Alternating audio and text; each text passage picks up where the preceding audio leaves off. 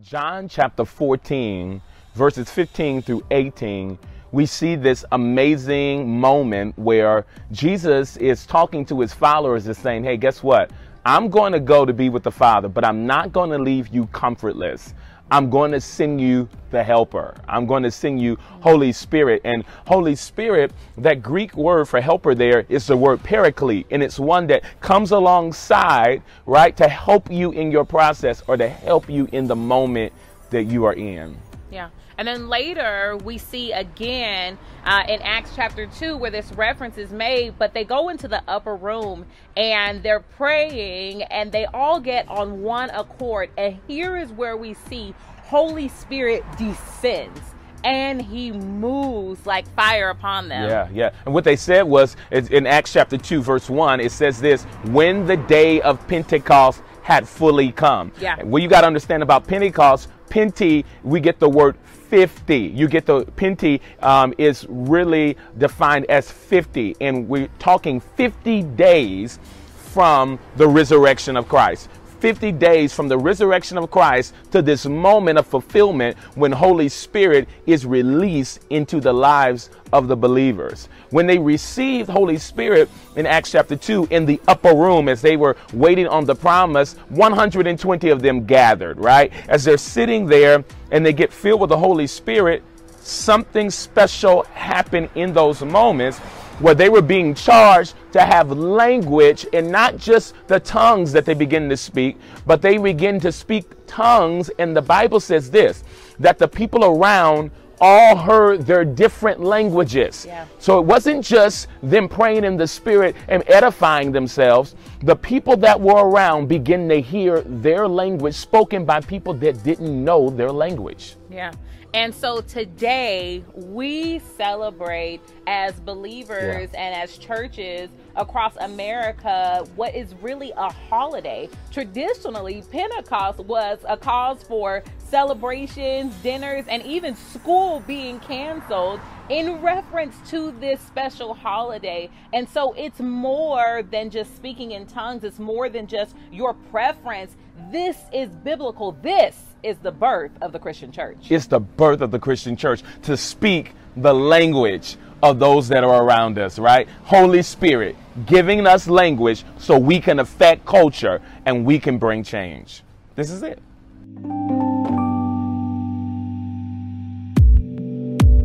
And so that same language is what we see here thousands of years later manifesting in countries and in cities and states and places and people in their heart of what literally was prophesied and then came to life on the pages that we read about. And now we have historical places that we literally can mark on the map where revival and exactly what happened in Acts 2 yeah. happened here in the earth. And we get to walk those places and experience that powerful history. Yeah. I remember um, when I was 18 years old that I was brought to this very spot mm. called Bonnie Brae House. And I was brought to this spot because I was told, hey, you got to learn about what happened to the power of the Holy Ghost in America, in the world. Yeah. So we come to this spot, and uh, I spent some time in prayer here, hours in prayer, um, seeking God. And a matter of fact, I was late for picking you up from work. We were dating. I remember then. those hours in prayer. Amen. And I worked a night shift, and you left me over off of Western at 10 o'clock at night. Oh, thank you for sharing. Yeah. So, I mean, it, I was in there an hour. I thought I was in there an hour. I was supposed to go in to pray for an hour. Yeah. I was in there seven, and it felt like I had only been in there one. Yeah. And uh, because of what had happened in this particular spot. But what happened, I remember them telling me the story here about how um, a one-eyed man named William Seymour, mm. and how he was 34 years old and was kind of going on a journey of learning. And he learned from a guy named Charles Parham, who began to teach about the power of the Holy Ghost and the power of the Holy Ghost now. And then uh, William, he was at that time a part of a holiness church who didn't really believe in the Holy Ghost. We still have those churches. Yeah. Those churches still exist. Yeah, they're around there. Not all of them necessarily holiness, right? But but they don't believe the Holy Ghost is moving today, right? And so they go, he gets that knowledge, comes back to what he thought he was about to start a church in the holiness movement. They rejected him. They didn't want him. Yeah. They didn't want him at all. And so he comes to this spot.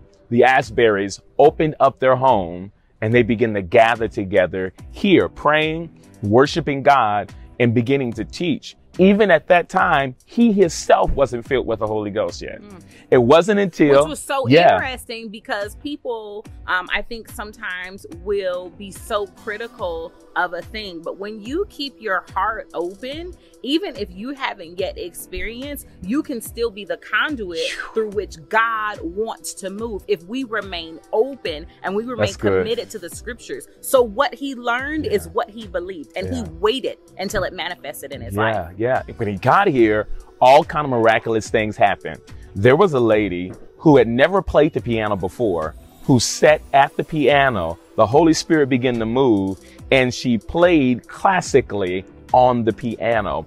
All kinds of supernatural moments happen inside of this group gathering together and just believing that if God did that in Acts 2, what could he do with another group of people yeah. inside of here? Yeah. And such and what started as such a small group of people birthed out of him following the Bible and not being wanted wow. for following what he saw written and what he saw as a promise to us.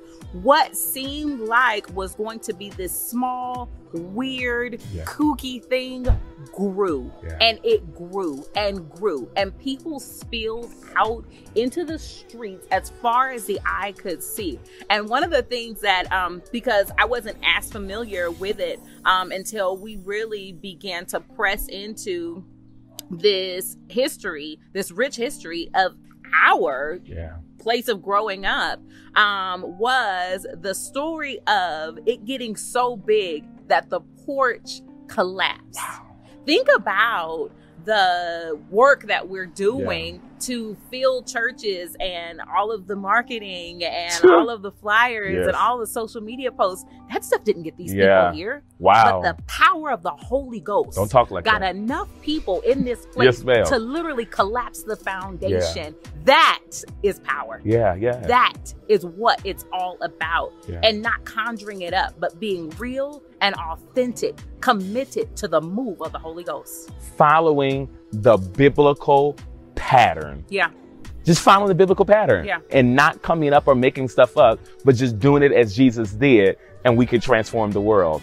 And the truth is that as they gathered here, that as they prayed inside of the house and they were believing God for all kinds of miracles, that's when the healing started breaking out. People who uh, were having all kinds of sicknesses started reporting the fact that they are now healed because Holy Spirit was released in this spot. What it reminds me of is that God can and will bless locations. Yeah. He'll Absolutely. bless locations, right? He'll move upon a spot. It was amazing to me as I prayed in here that I could sense, as soon as I walked into Bonnie Brae House, I could sense the tangible presence of Holy Spirit. Yeah. Like he, it was like obvious, like this spot, like there's still something that that's still in the floors, if you will. There's still something that's still in this space of Holy Spirit and what he did and what he desires to do even in people today. And eventually this spot couldn't hold it. No. And so they set their eyes to be able to hold more people. And this was actually one of the first diverse movements. People will attribute this just because of the nationality of William Seymour. Yeah. Um, I mean, they will attribute it to African Americans, but no. this was not an African American movement. Yeah. And what people have to realize is that way more than the churches in this area were able to, they were pulling people of different nationalities yeah. coming together before we glorified the melting pot or the diversity of churches, which we call this modern movement. This looked like heaven. And why? Because it was built on Acts 2. Ooh, and I love this. It, it was it moved out of the rat race of let's grow to be the biggest thing. It was just like let's spend time with Holy Spirit. Yeah. Like I'm good with that, right? We want to build churches that affect culture. We want to build people that that reach everyone and that reaches the masses. But it just it just was about spending time with Holy Spirit, and it was birthed from there. people would not know revival and they wouldn't know Pentecost or the move of Holy Spirit if William Seymour and that group had not went into this small house and believed God that he'll do it again. And as they grew, they set their eyes on their next location.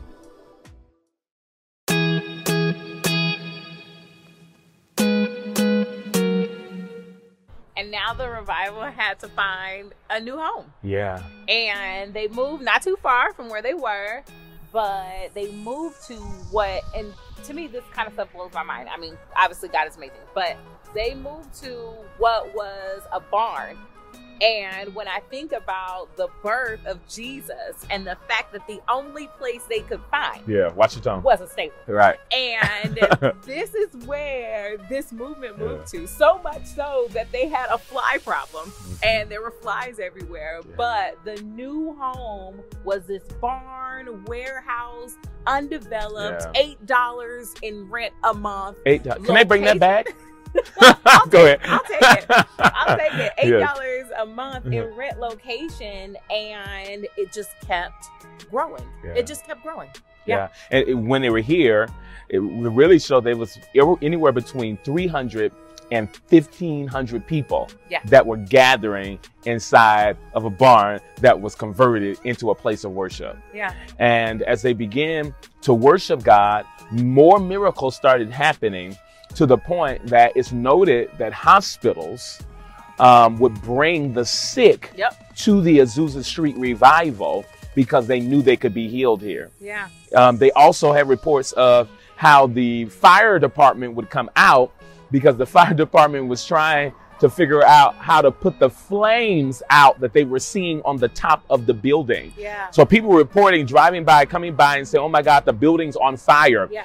But it wasn't naturally on fire. They were seeing supernatural manifestation of Holy Spirit and what He was doing. It was manifesting right here on top of the building. They couldn't put the fire out that was that was on top of the building. Yeah, and these people were not coming like and sitting in comfort. No. They were sitting on wood planks that they had made into benches. And I mean, as we can imagine, this is in the middle yeah. of Jim Crow. Yeah. And the media had a field day. Yeah. The media had an absolute field day. The Los Angeles Times reported weirdos, kooks, babbling uh, uh, uh, all kind of crazy things that they were saying about this group of people who were here written reports of how much of a hoax it was yeah. but it didn't stop it, did. it didn't stop and as people came from all over the world yeah. this thing was swelling yeah isn't it funny because even today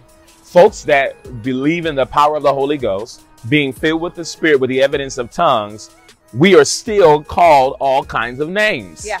Yeah. the facts are like we're considered weirdos, um, even though it's biblical. It's in the Bible. They're reading the same Bible that says these are not drunk as you suppose. Right, right, right. But they're still being labeled as drunks yeah. and babblers and crazy people. Yeah.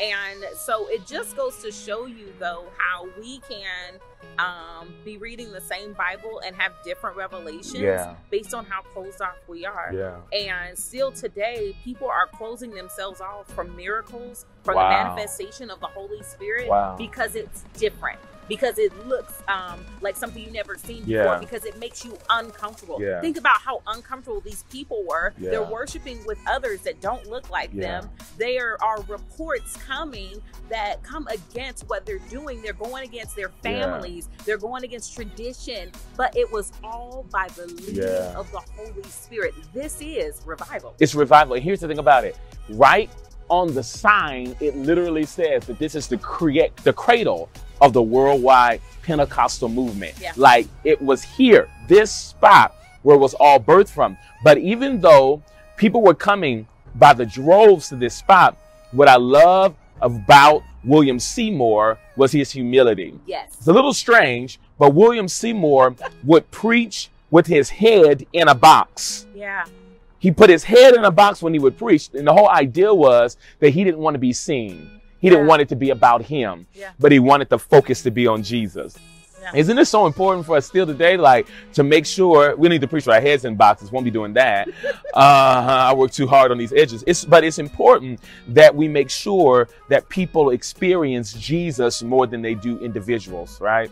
And I think that that helps to catapult revival forward to new spaces. And humility gave them access. Yeah. One of the things that people are always kind of asking us about um, is what do we think happened with these different Yeah. revival movements? Um, not you know, and not just this one, but different Yeah. revival Yeah. movements. Like what happened? And when you begin to put your face Wow. Um, in a place where God's face should be, in Yeah. a place where Holy Spirit's face should be, Yeah. and you make you yourself the forefront of it, it doesn't have the longevity Yeah. to last. We're talking about thousands of years of prophecy being manifested, Wow. and when you try to take on the weight of that, then your pride, you can't even stand under the weight Ooh, of what good. God is doing. So all we can do is get out of the way and let Him move, and that's exactly what happened here in this place, in this historic Azusa Street revival. And I love that without a flyer, without some big old marketing campaign, like they would host services almost around the clock, and people came because they were hungry. No pressure, except for to push themselves into the presence of the Lord. And what's amazing about it is that they didn't just worship, listen, they they worshiped without music. So many of the people who were attending the services said, "Hey, there were no choir, there was no instruments. It was just them praising the Lord." Now today, lots of people like they choose their church by how amazing the worship is or their worship is not. Yeah, and people go broke trying to pay a trying to pay a musician to conjure up something. uh, I mean Tanja. And but but these folks were just worshiping the Lord because they desired Him, they loved Him, and wanted time with Him. I mean, we don't need no music.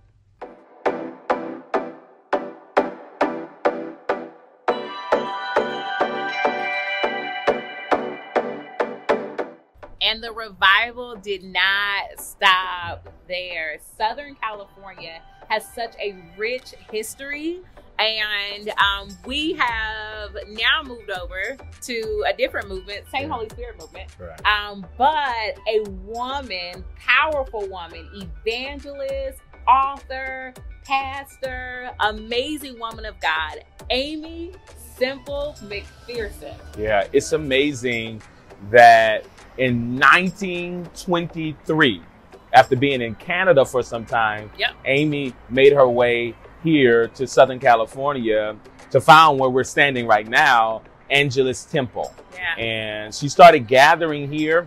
Um, they started designing the building in 1921 and built it in 1923, dedicated, a matter of fact, January uh, of 1923, dedicated the building to the Lord and it blew up. Yeah. Literally, thousands of people were gathering together in one place, again, seeking God, worshiping God, honoring Him. People were getting healed, people were getting set free. The testimonies were rolling in about what God was doing. Yeah, yeah. And so, one of the interesting things about her, even though there were all of these elements of like healing, but there also was this new element that she introduced. She was extremely creative. And so, we see props and Yeah. sets and things like that. She actually was accused of her church looking more like a Hollywood set than an actual church. But the results were record number of souls coming into the kingdom. And so she pastored her church here, but she also did evangelistic tours and the souls just came in by the thousands and the leading of the Holy Spirit. Yeah. She literally used the paradigm, the guidance of Holy Spirit and what he gave to her Yeah. to do something that she had never seen done before. Yeah. And it was in line with what he wanted to do in the earth. Yeah. And he, listen, she was doing this when women weren't doing this kind of stuff. Yeah. yep. Uh, and so, like today, today, like the fight that you have to fight sometimes as a female, that's a woman that's out here doing ministry, changing lives, and how people still today have issues with women in ministry. Yeah, and so here we are, literally a hundred a hundred years later, Wow. talking about a woman who has been pioneering in this area. And it really has nothing to do with gender. It really has nothing to do with being a man or being a woman. God will use who is willing to be led by Holy Spirit. Wow. When I think about Pentecost mm-hmm. um, and just being a Pentecostal, Yeah. people have so many ideas Yeah. of what that looks like. Yeah. And it's almost like people want to throw it away as part of old school or mm-hmm. part of an old movement Yeah. of what God was doing. Yeah. No, Pentecost, that's what God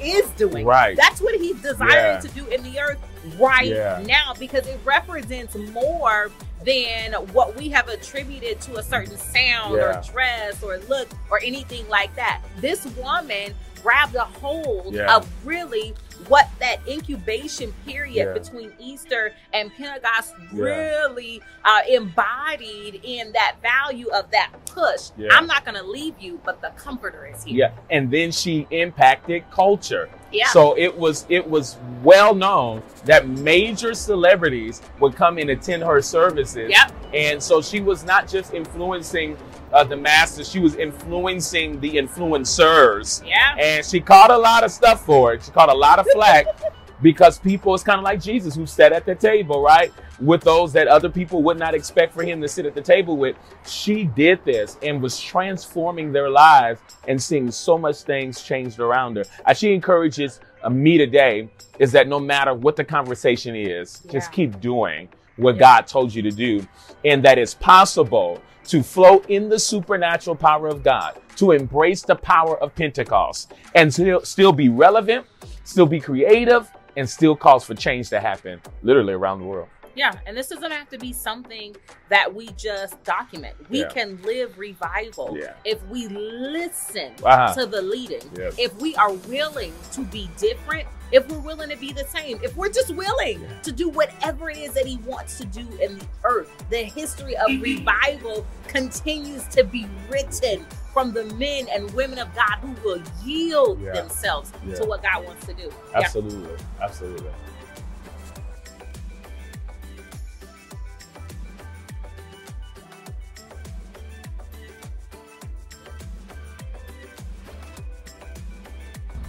And so the amazing thing about her commitment was she actually lived on campus. And so this is her home, still here, still being preserved as just a marker of the impact that she made on the earth. By the time we got to the late 1920s, Yeah. they say she was literally preaching like 20 times Yeah. a week. A week. She was preaching 20 Yeah. times a week.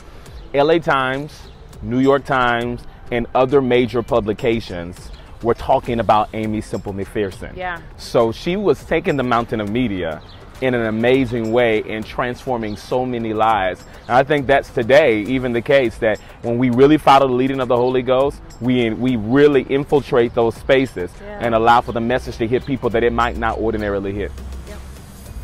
Revival. Well, I wish that you might know the joy of it. The preaching the gospel, the seeing the thousands wending their way down the altars to kneel at the feet of Jesus, the crucified. And now, after all of these years, they've come to crown our labors, beautiful Angelus Temple. This magnificent building, the largest seating capacity church in the American continent, where we have 16,000 members, a Sunday school of 4,500 children, 800 branch churches, and the work spreading.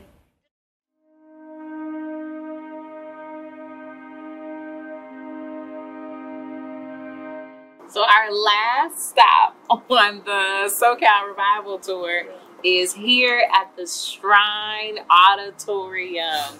And this is where um, an awesome woman of God used to fill this place to 7,000 people only under the auspices of meeting Holy Spirit. Kathryn Kuhlman. Yeah, Kathryn Kuhlman is undeniably probably one of my most favorite figures in revival history. Mm. And I think it's because of her powerful relationship with Holy Spirit. The power of God's on her. Stop down in the foot. Stop now. Is there no pain there at all? No. You mean none. Walk across there. Just walk across there. Give her a great big God. Come on. Come on. Come on. Is there no pain, honey? Stomp down again. Just stomp down again as hard as you can. Where are you from? Tucson, Arizona. From Tucson. Dear Jesus, right now the power of the Holy Ghost has just gone through this body. We give you the praise. Tommy, the power That's power. That's the power of the Holy Ghost. I don't understand it. I only know that I have nothing to do with it. she understood something, and I and I think I learned it from her sitting in uh, the library of Oral Roberts University, watching videos and videos and videos of her. But she would always say that Holy Spirit is a person, and she went bigger than that. She said, "Holy Spirit, He's my best friend." Yeah. And, um, and so in her worship experiences, they weren't really loud. There wasn't a, a lot going on inside of the worship experiences. It was actually in the quietness of his presence that miracles begin to take place. And the truth is this about Kathryn. She did not uh, acclaim to have any gifts of the Spirit. That's what she said. She Yeah. said, I don't, I don't, I don't say that I have any particular gift of the Spirit. She said, I don't claim any particular spiritual office. She said, all I really acclaim to is learning the power of building a relationship with Holy Spirit. She would always say, don't grieve him, don't grieve him. Great, big, big personality, yet it was it was actually shown in a very meek and mild way. Yeah. Um, that would just literally fill up the place. And people talk about all of the miracles um, that they experienced by either watching her or coming to attend one of her uh, one of her services. And it's amazing to me that out of all this conversation, all the healings, everything like that, she was very intentional and she always wanted to point people back to Jesus. She did not believe her own hype. So even herself, like she made sure, and she said that the biggest miracle is the transformation of a life. And so not getting all tied up and woo, we saw a thousand miracles Yeah. this week. Woo, we saw whatever it was. She wanted people to go back to Jesus and not be even distracted Yeah. by what was happening in his presence and miss him Yeah. and not be in awe of the movement that we saw out here and miss him. Yeah, yeah. She said this, and, and, and it blessed me. She said, People talk about the movement of Holy Spirit. They talk about how that may not be real and that this is not real. She said, but the majority of these people, she is a very matter of fact type of lady, have read no scriptures. she said, have no relationship with God, but yet have Some all of these don't change. yeah, but have all of these opinions about the supernatural and have Yeah. all of these opinions about how God moves and what he does. My life personally has been transformed by this woman's ministry, her life, in studying how God has used her because it shows me the, the power of it. Let me tell you why. Because of the power of media Yeah. media. Yeah. She was one of those also. She had a television show, right? That was on TV for years talking about the miraculous. And this was Yeah, on and it literally just called I Believe in Miracles. right. And this wasn't on a Christian network. This was on television television. Yeah. yeah. And she was changing people's lives. And it's amazing to me today that uh, in what 1933 through 1976, 43 years of powerful ministry. I believe in miracles and all these other things, and still here today in 2020, we are still having conversations Yeah. with people about miracles and what God wants to do with it, and trying to bring them into the revelation knowledge of stuff that we've seen be effective for hundreds Wow. of years. So it's it's it's amazing to me, but then it also makes me think Yeah. about um, why revival ever stops. People are why revival stops. Yeah. And if we would get out of the way, then we would live in continuous waves and cycles of revivals that go on and on and on. And our children don't have to research history or watch a documentary to learn about revivals. They don't have to read it in a book to learn about revivals. They can go to their local church on any given corner, on any given in any given establishment, and live revival. Why? Because we've seen them do it. Yeah, revival is now, and revival, God wants to make it the norm, where the term is not even such a term because we just live the kingdom culture. Yes. We just live out the culture of the kingdom Yes. and the expression of heaven on earth on a regular daily basis that invades every single space that we go into. That would happen at Pentecost, would Yeah. happen on the day of Pentecost, was something powerful that went throughout the world. We're just talking about what happened in Southern California. Yeah. And we're just sharing little pieces of it. There was much more that happened. But these amazing things happen from Bonnie Brae House, where, a matter of fact, her podium, Yes. her podium, Kathryn's podium That she used to use here. used here Yep. at the Shrine Auditorium is stored in Bonnie Brae House just Yeah. as a marker of revival history. My God. So this thing has me so stirred today about what God wants to do, not just through those that we talked about, but through our lives um, and for the lives of those that are watching today. Yeah, because these people em- embodied it. When I think about her, like they even started to make certain walkways um, for her to uh, to get to locations Yeah. because she could not walk through um, uh, certain airport terminals without people falling under the power of the Holy Spirit. Yeah. And it's, it's weird because you know the Holy Spirit that we have now, we turn them on at eleven o'clock, right. and when service is done, Right. one thirty, and he gone Right. by the time we get to the parking Yeah, lot. But there's a relationship with Holy Spirit that will cause you, even when you're not tapping into it, to walk with that power. And it seeps Yeah. out into every arena, every person, every sphere, every atmosphere that you Yeah. go into. Why? Because Yeah. you now have taken this on and you become more in tune with the supernatural than you are with the natural. And yeah, maybe they don't make their your own airport terminal, but you can't stop talking about it. You can't stop breathing it. You can't stop operating in it because this is revival.